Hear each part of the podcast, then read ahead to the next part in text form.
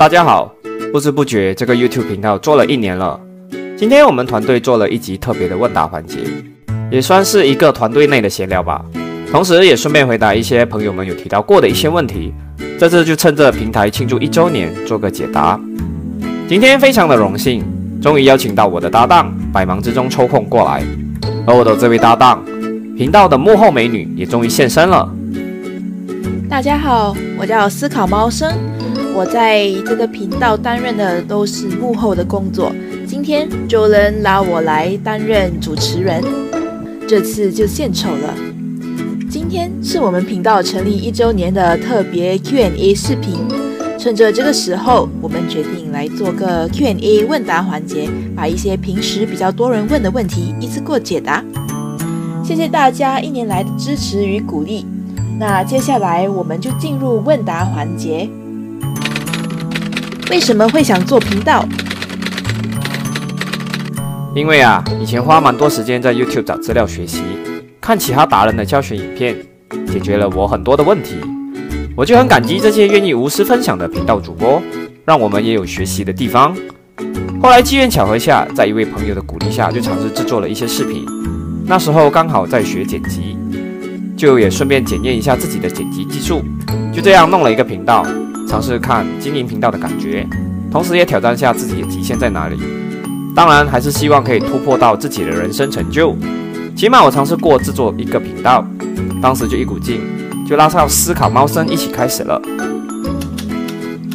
为什么想做理财类频道呢？以前我自己也是通过网络资料来学习理财和投资知识的。那时候身边并没有朋友涉猎这个领域，因此并没有人可以询问。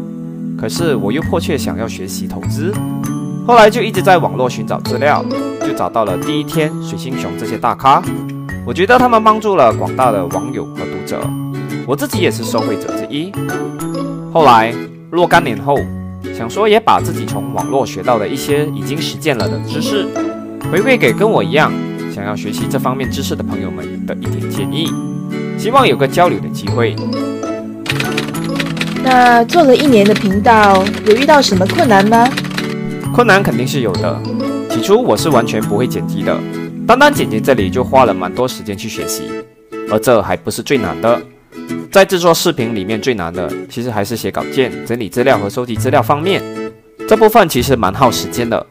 为了确保资料的误差性不大，所以有时候整理一些资料还必须查询它的真实性。也感谢朋友们这一路来的支持。那你有想过放弃吗？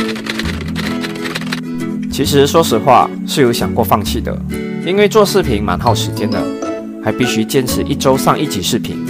有时候看到自己的视频没什么观看数，加上并没有达到预期的定享人数，会很失落的。我知道很不容易，可是没想到竟然会难到这种程度。当初纯粹是希望分享一些资料，帮助初学者们。我只是希望能够达到一千订阅，在二零二二年，我希望这个一千订阅的小目标可以达成，因为我认为这是一项成就。达不到这个目标，对于我来说就是还没有成功。我会继续加油的。在投资这条路上，你觉得最难的是什么呢？我觉得投资这条路上最难的是坚持。投资跟锻炼是一样的。我目前的投资组合是我一点一滴存下的钱，然后学习去投资。尝试各种不同的正规投资管道，管理现金流等。有一期视频里，我有提到过，日复一日的重复一样的动作，有多少人可以忍受这个一直重复的过程？我们只有像锻炼身体这样，不断的重复操作，从失败的经验中总结，然后走下去，才会看到成果。其实最近这两年蛮难熬的，我相信很多人可能不想继续投资了。你说市场这几年波动吗？这是肯定的。年中除了疫情，也遇到几次市场大回调，韩国老五基金爆仓，通膨压力，俄乌冲突，一系列的打击，股市可谓是千疮百孔。像我当初踏入投资时，其实已经过了零八年的金融危机，但是二零年后，疫情的爆发是我第一次经历的大熊市，当时也是不知所措，所幸还是熬过来了，希望这次也能挺过去吧。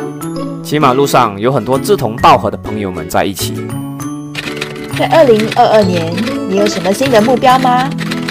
投资方面目前没有设定太大的目标，也看看这个后疫情时代经济的走向。如果频道的话，就是希望今年能够达到一千订阅吧，起码完成小小的里程碑，然后再看看怎么继续把频道经营下去。最后有什么话要鼓励观众吗？如果你正在经历不温不火的生活，或者在挣扎着脱离现在的原有生活，想去挑战或者换一下环境，那在等待机会的过程中，一定要多学习，为这涅槃重生的那一天做准备。我们不一定要学习投资，也可以学习你喜欢的技能，但是就要有居安思危的意识，不能等到问题或者危机来了才来做准备。机会是留给有准备的人的。最后，希望大家新的一年里能够有进步。谢谢一直支持我这个频道的朋友们，谢谢大家。